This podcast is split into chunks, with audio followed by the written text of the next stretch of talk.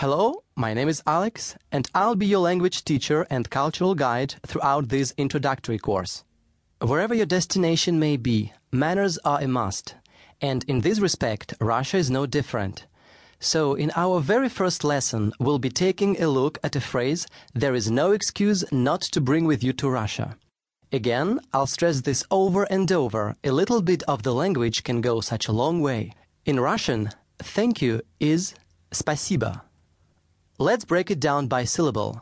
Спа-си-ба. Now, let's hear it once again. Спасибо.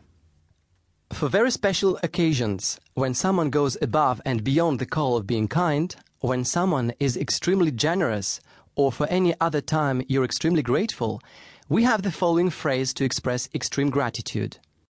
In Russian, a formal way of expressing gratitude is «благодарю вас». Let's break it down by syllable.